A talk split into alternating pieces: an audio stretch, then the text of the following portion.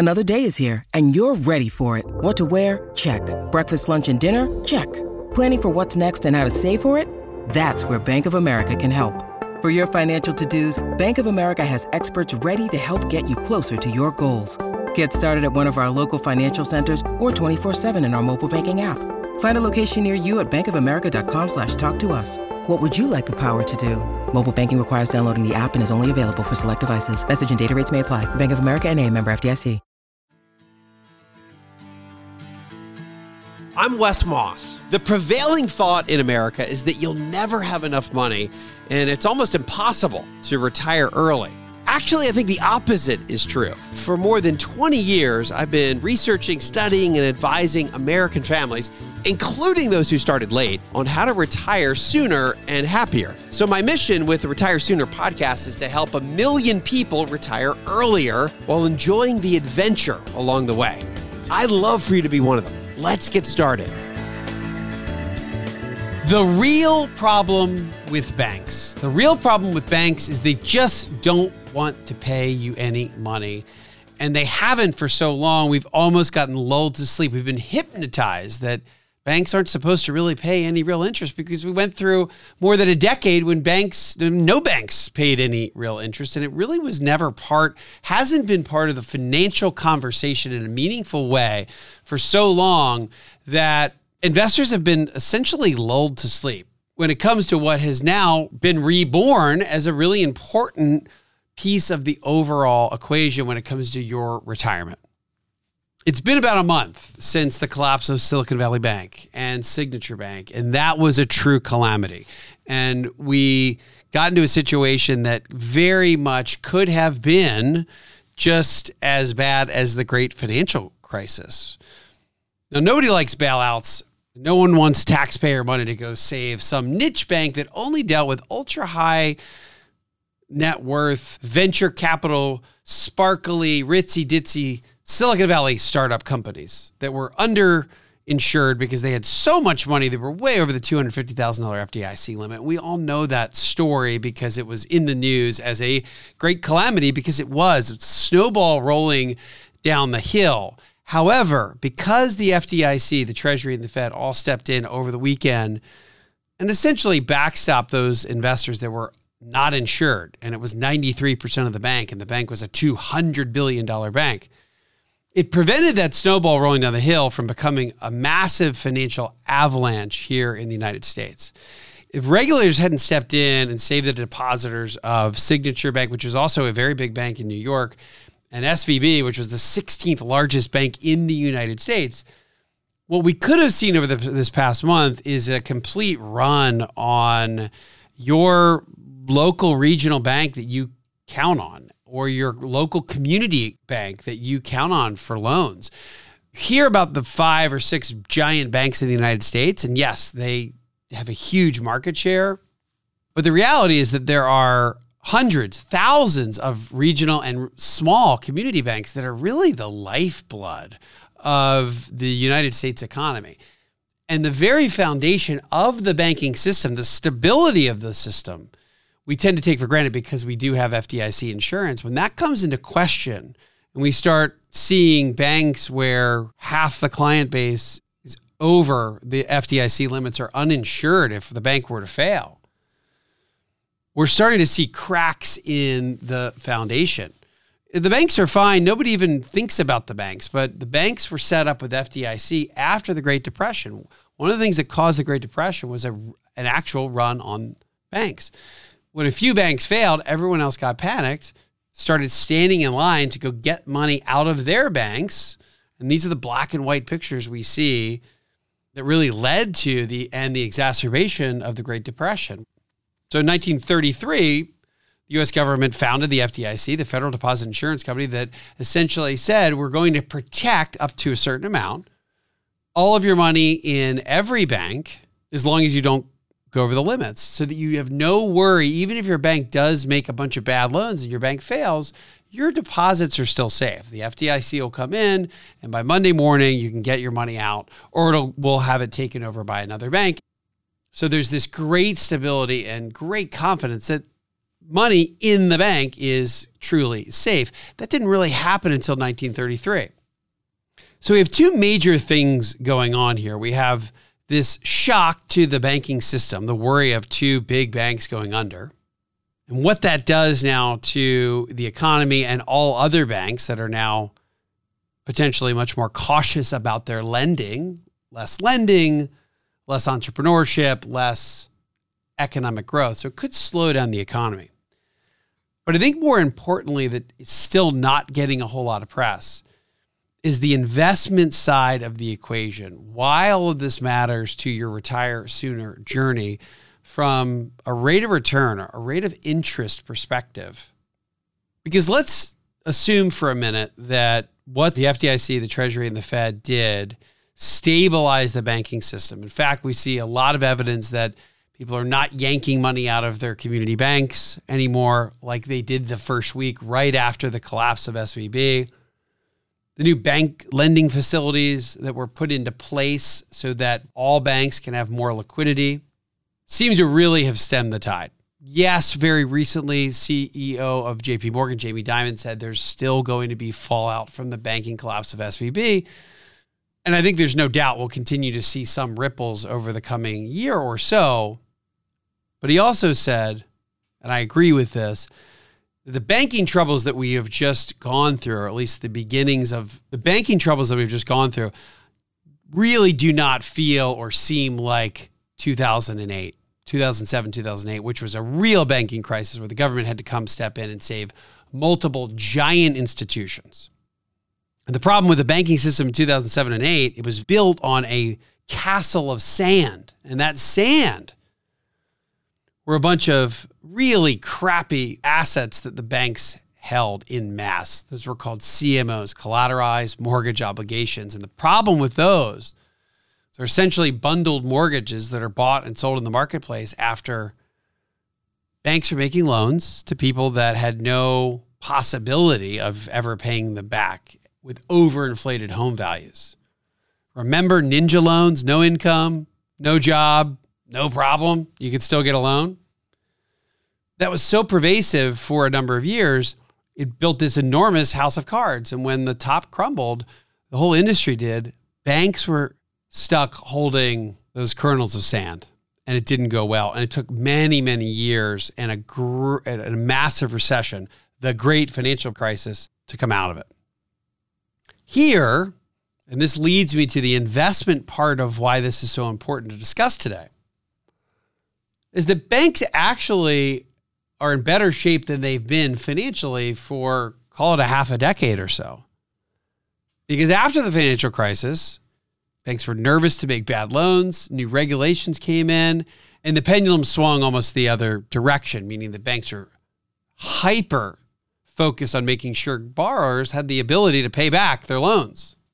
Totally different from before the great financial crisis for the most part, banks have also been more conservative with their assets. So instead of buying these mini bubbles that were building a house of cards or collateralized mortgage obligations that were AAA rated that should have been triple F rated, banks have really been buying government bonds, full faith and credit of the United States. So credit quality extraordinarily high.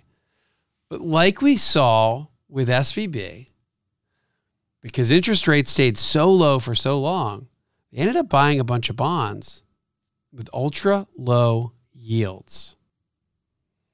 And we know what happens with bond prices and interest rates. It's like the playground seesaw.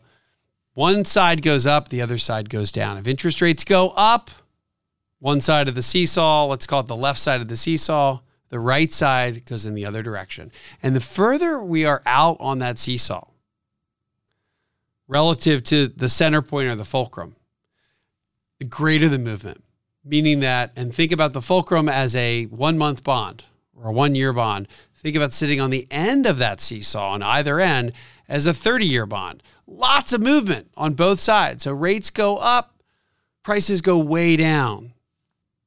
Think of that as longer term bonds. For sitting right at the fulcrum, there's almost no movement. Think of those as one month or one year bonds. Banks got caught, particularly Silicon Valley Bank, holding the bag with bonds that were way too far out on the seesaw. And even though you have a high quality bond that is going to mature at par with no problem in five years. Depositors wanted their money in literally five minutes. Huge timing mismatch. Hence, we saw the collapse of SVB. They held a bunch of bonds that were longer dated maturities that were eventually going to be coming to par, but they needed cash today. So they were forced to sell those bonds before they got back to their par value. They were forced to sell at a loss, and that loss created panic. And then the speed of banking and technology today, where you no longer have to stand in line to take your money out. As an example, Washington Mutual, the most notable bank failure and biggest bank failure prior to SVB, it took nine days. And at the time, this was speed of light nine days for people to stand in line, go to the bank, take their money out, go to another bank. Nine days, 9% of all the assets left that bank. That was thought of as a massive run on the bank.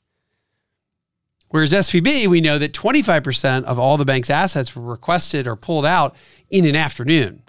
Then we learned the next day, 100 billion was pulled out in an eight hour period. So essentially, almost all the money left the bank, nearly 100% of the money left in about 48 hours. 9% nine days, 100% in 48 hours. The speed of customers able to move money from bank to bank has gone up almost infinitely. So it's a whole new banking system with technology that regulators need to get used to. And they will figure out a way to solve that problem. Maybe it's greater FDIC insurance, maybe it's higher FDIC insurance. But let me get back to the bigger issue at hand that impacts you. I pulled the national average yield for savings accounts in the United States. Now, depending on when you're listening to this podcast, think of Masters Week, Masters Golf Week in Augusta, Georgia. That's when I pulled this information. So you, this may be a week or so from when you're listening to it. But the national average yield for savings accounts in the United States is 0.23%. Let's call it a quarter of a percent, APY, annual percentage yield. That's according to Bankrate.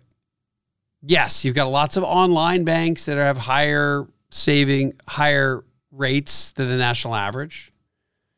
But Bankrate gets this information from the 10 largest banks and thrift institutions in the 10 largest US markets. So these are the big boys. These are the big, big banks.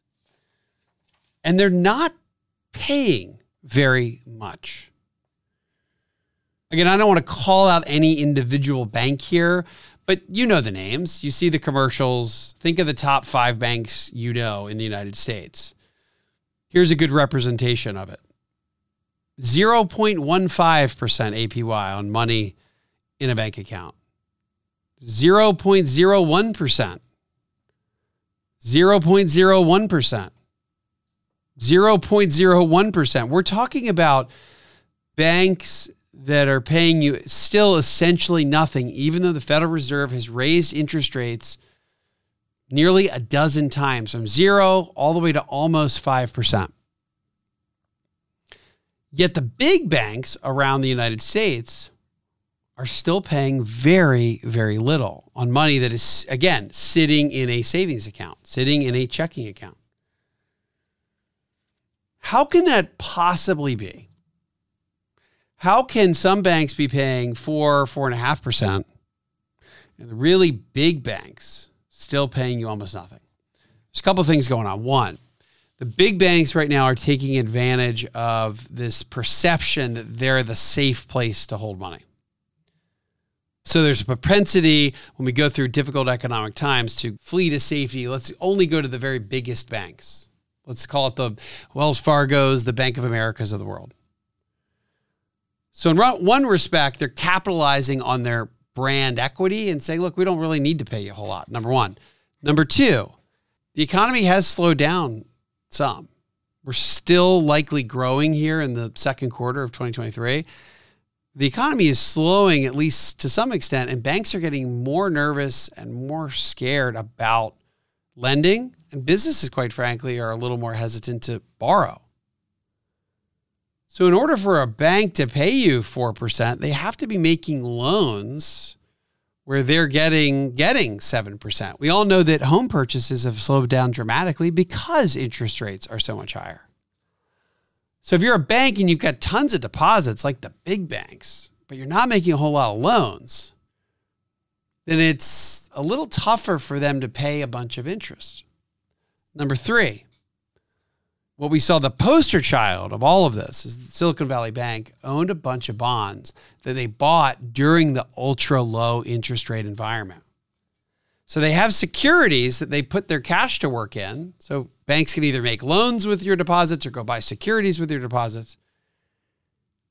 And we had such a long stretch of almost zero interest rates and really low bond yields is that banks are full of a bunch of bonds that they bought a little while ago that just aren't paying a whole lot.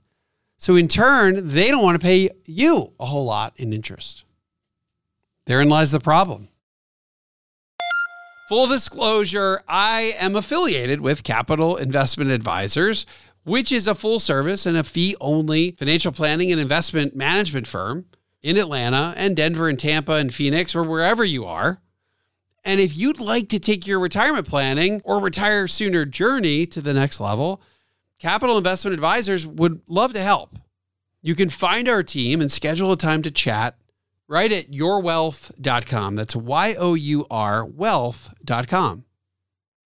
When you need mealtime inspiration, it's worth shopping Kroger, where you'll find over 30,000 mouthwatering choices that excite your inner foodie. And no matter what tasty choice you make, you'll enjoy our everyday low prices, plus extra ways to save, like digital coupons worth over $600 each week. You can also save up to $1 off per gallon at the pump with fuel points. More savings and more inspiring flavors make shopping Kroger worth it every time. Kroger, fresh for everyone. Fuel restrictions apply. I've talked to dozens and dozens of families that I work with. I've heard the same story. Hey, my bank's really not paying me much. I've even gone to my bank and I've asked them, hey, you're giving me one and a half percent. Is there anything else you can do? Well, sure, you can maybe buy a CD at these banks. Maybe it's four, maybe it's four and a half percent, but you've got to hold it for the whole, let's call it 12 or 13 months to be able to get that interest. Otherwise, the interest gets wiped out. But for the most part, particularly the bigger banks, they're not going to just start paying you 4% on your savings account. So there's three things to understand. One, we have an interest payment mismatch. The national yield for savings accounts, it's less than a quarter of a percent, again, according to Bankrate. But a one year treasury bond, by the way, what do we think backs the FDIC, which is a government run entity? The Treasury of the United States, the full faith and credit of the U.S. Well, wait a minute. Full faith and credit of the United States Treasury bond, a one year's paying you 4.5% today. That's more than 10 times the amount of the average savings account is paying in the United States. That's a giant interest rate mismatch. Again, why is it so low? Well, banks were giving out low loan rates for a long time. Then they bought a bunch of bonds that were little to yielding nothing. And the demand for new loans in the 7 to 8% range, now that rates are higher, there's not an overwhelming demand for that, as we've seen from housing. So again, they have trouble paying you 4 to 5%. Again, despite short term treasury bonds paying well over 4%. That has led to what might be the solution if you find yourself in this low interest rate quagmire is finding some other place where you do get some yield. And there's some good options for that. And we've started to see it, particularly over the last month. And we've seen this in the non problem banks. People have gotten fed up with not getting enough interest and they've moved their cash to other areas. They've moved it to money market mutual funds treasury money market funds. The assets in money market funds have absolutely skyrocketed over the past couple of months. And I would argue that many of these money market funds, which if you read a prospectus, you'll see right there on the cover, these are not guaranteed. They are mutual funds that essentially are buying ultra short term debt instruments, ultra short term bonds. In the case of a treasury money market fund, all they're doing is buying super short term treasuries. Again, seems pretty safe. And if we're sticking to treasuries or government oriented bonds, we're arguably in just as safe or a safer position than being in a local bank. No wonder we've seen money market mutual funds just recently go from 4.8 trillion to 5.2 trillion. That's a 400 billion dollar move out of savings accounts pay nothing into money market mutual funds. If you look at a chart between deposits leaving banks and going into money market funds, started in the fall. This is about when I woke up to this. I'd been lulled to sleep like so many of us. Too much money sitting in a big bank, still not making any interest. Wait a minute, treasuries are yielding four or three and a half. Why am I not just buying short term treasuries if my bank still won't pay me anything? And then it really accelerated over that weekend of the SVB collapse. Massive money leaving checking accounts, savings accounts, going into money market funds. Two very different items. So, what should you do about it? One, keep only, particularly if your bank still won't pay you any interest, keep only a maintenance level of cash in the actual bank. And that's going to be different for everyone. It could be a thousand bucks. It could be five thousand dollars. It could be fifty. It could be a hundred thousand dollars. It just depends on how much you're spending, and, and you need liquid and available in an actual checking account. And it's okay if it's not making a whole lot of money because it's not there for investment, it's there for utilization, it's there for, for spending, it's there for your budget. Number two, keep the rest, anything above that number for you. Let's say your number is $50,000. Everything above that should, should arguably be in something that is safe with a respectable yield, i.e., a CD or a money market fund or just good old fashioned individual short term treasury bonds. And any one of those three, whether it's a CD, a money market fund, or buying short term treasuries, should land you in the 4% plus range.